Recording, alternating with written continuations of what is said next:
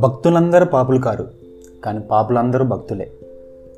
అవినీతి పరులు చేసిన పాపాలు కడుక్కోవడానికి దైవ దర్శనం ఒక డెటాల్గా వాడుకుంటారు.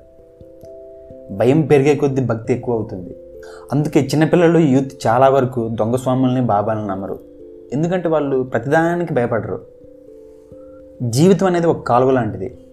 భగవంతుని నమ్ముకుంటే ఆయన నీకు పడవ ఏర్పాటు చేస్తాడు. కానీ నిన్ను నువ్వు నమ్ముకుంటే ఈదుకుంటూ వెళ్ళొచ్చు.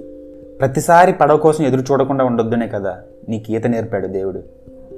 భగవంతుని ప్రార్థనలో నీకు శాంతి లభిస్తుంది తప్ప పరిష్కారం కాదు. ప్రార్థన వల్ల వచ్చిన ప్రశాంతతో పరిష్కారం ఎత్తుకోవాల్సిన బాధ్యత నీదే. మనిషికి జీవితాంతం ఏదో ఒక తెలియని బాధ. ఒక పని చేస్తూ ఎందుకు చేస్తున్నానా అనే బాధ. పని చేయకపోతే ఎందుకు చేయట్లేదా అనే బాధ. ఒక వస్తువు లేకపోతే బాధ పోనీ కొన్నాక ఇంకో బాధ ఇంకేదో బాగుందని. ఇలా అడ్డమైన కోరికల వలన మన మైండ్లో ఒక మూడో ప్రపంచ యుద్ధం జరుగుతుంది. దాని ఫలితమే బాధ. ఏ యుద్ధం తర్వాత అయినా మిగిలేది బాధే కదా. ఫైనల్గా భారతంలో జరిగిన చిన్న స్టోరీ చెప్తా. అర్జునుడు కొడుకైన అభిమన్యుడు పద్మవ్యూహంలో మరణించినప్పుడు ఒకవైపు కృష్ణుడు విషాదంగా ఉన్నాడు. మరోవైపు అర్జునుడు బోరుమని ఏడుస్తున్నాడు. ఎందుకు ఏడుస్తున్నామని ఎవరో అడిగితే నా కొడుకు అభిమన్యుడు చనిపోయాడు. కొన్ని రోజుల క్రితమే వాడికి ఉత్తరానే అమ్మాయితో పెళ్ళి చేశాను.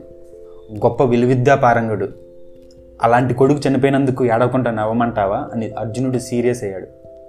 మరి నీవెందుకు విషాదంగా ఉన్నావని కృష్ణుని అడిగితే యుద్ధానికి ముందే ఈ అర్జునుడికి భగవద్గీత చెప్పాను. మరణం సహజమని ప్రతి మనిషికి మరణం తప్పదని ఈ బంధాలు శాశ్వతం కావని చెప్పాను. ఇన్ని చెప్పినా కూడా అర్జునుడు బోర్మని ఏడుస్తున్నాడు. అందుకే నాకు బాధగా ఉందంటాడు. నీ కర్మకు నీవే బాధ్యుడు అని కృష్ణుడు తన పవిత్ర గ్రంథంలో చెప్పాడు. జనాలకి ఈ మాట నచ్చకనేమో కృష్ణుడి గుళ్ళకి అంత పాపులారిటీ రాలేదు. ఆపద ముక్కులవాడు అనే మరో దేవుడు ఉన్నాడు. అన్నింటికి నేనున్నా అంటాడు. ఆ వడ్డీ కాసులవాడి గుడికి వైభవమే వైభవం. దీని మీద గొడవ చేయకు. ఇద్దరూ ఒకటే.